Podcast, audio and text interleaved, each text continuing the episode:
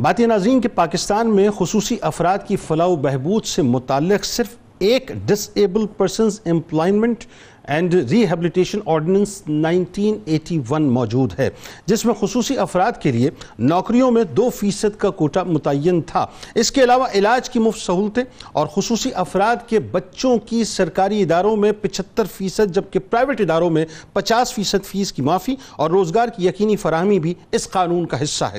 مگر اس کے باوجود ناظرین، اب میں بڑی تلخ باتیں کچھ آپ سے کرنا چاہتا ہوں۔ آج ذرا اس کو توجہ سے سنیے گا کہ اس کے باوجود اکثر خصوصی افراد کو اپنے حقوق کے حصول کے لیے اب بھی احتجاج کا راستہ اختیار کرنا پڑتا ہے ان افراد کو بھی۔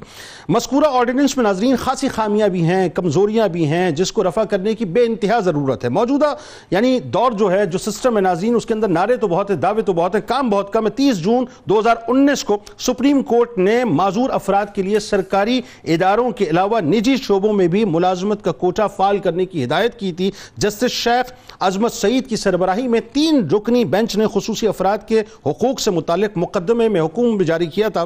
ڈان میں شائع رپورٹ کے مطابق اس سے قبل عدالت نے حکومتی حکام کو خصوصی افراد کے لیے ملازمت میں تین فیصد کوٹے پر عمل درامت کو یقینی بنانے کے لیے خصوصی ایکشن پلان مرتب کرنے کی ہدایت بھی دی تھی۔ ایک عام تقمیہ کے مطابق ناظرین، پاکستان کی آبادی کا تقریباً پانچ سے دس فیصد حصہ جو ہے وہ خصوصی افراد پر مشتمل ہے۔ دو ہزار دو میں خصوصی افراد کے لیے ایک اور نیشنل پالیسی بنائی گئی۔ دو ہزار چھ میں نیشنل پلان آف ایکشن برائے خصوصی افراد متعارف کرایا گیا، جس کے تحت پورے معاشرے کو معذور دوست بنانے کی بات کی گئی تھی اور اس پلان کے تحت عمارتوں، مساجد پبلک مقامات پر معذور افراد کے لیے خصوصی سہولتیں جو ہیں فراہم کرنے کا منصوبہ بنایا گیا تھا، لیکن اس پلان پر جزوی طول پر عمل ہوا۔ دو ہزار نو میں معذور افراد کے لیے خصوصی ٹرانسپورٹ پالیسی کا بھی اعلان کیا گیا۔ خصوصی افراد کو ڈیوٹی فری گاڑیاں درامت کرنے کی خوشخبری بھی سنائی گئی تھی۔ لیکن ان میں سے کسی بھی ایک پالیسی پہ بدقسمتی کے ساتھ مجھے کہنے دیجیے جملہ کہ عمل نہیں ہوا، یہ صرف نعرے تھے اور دعوے تھے۔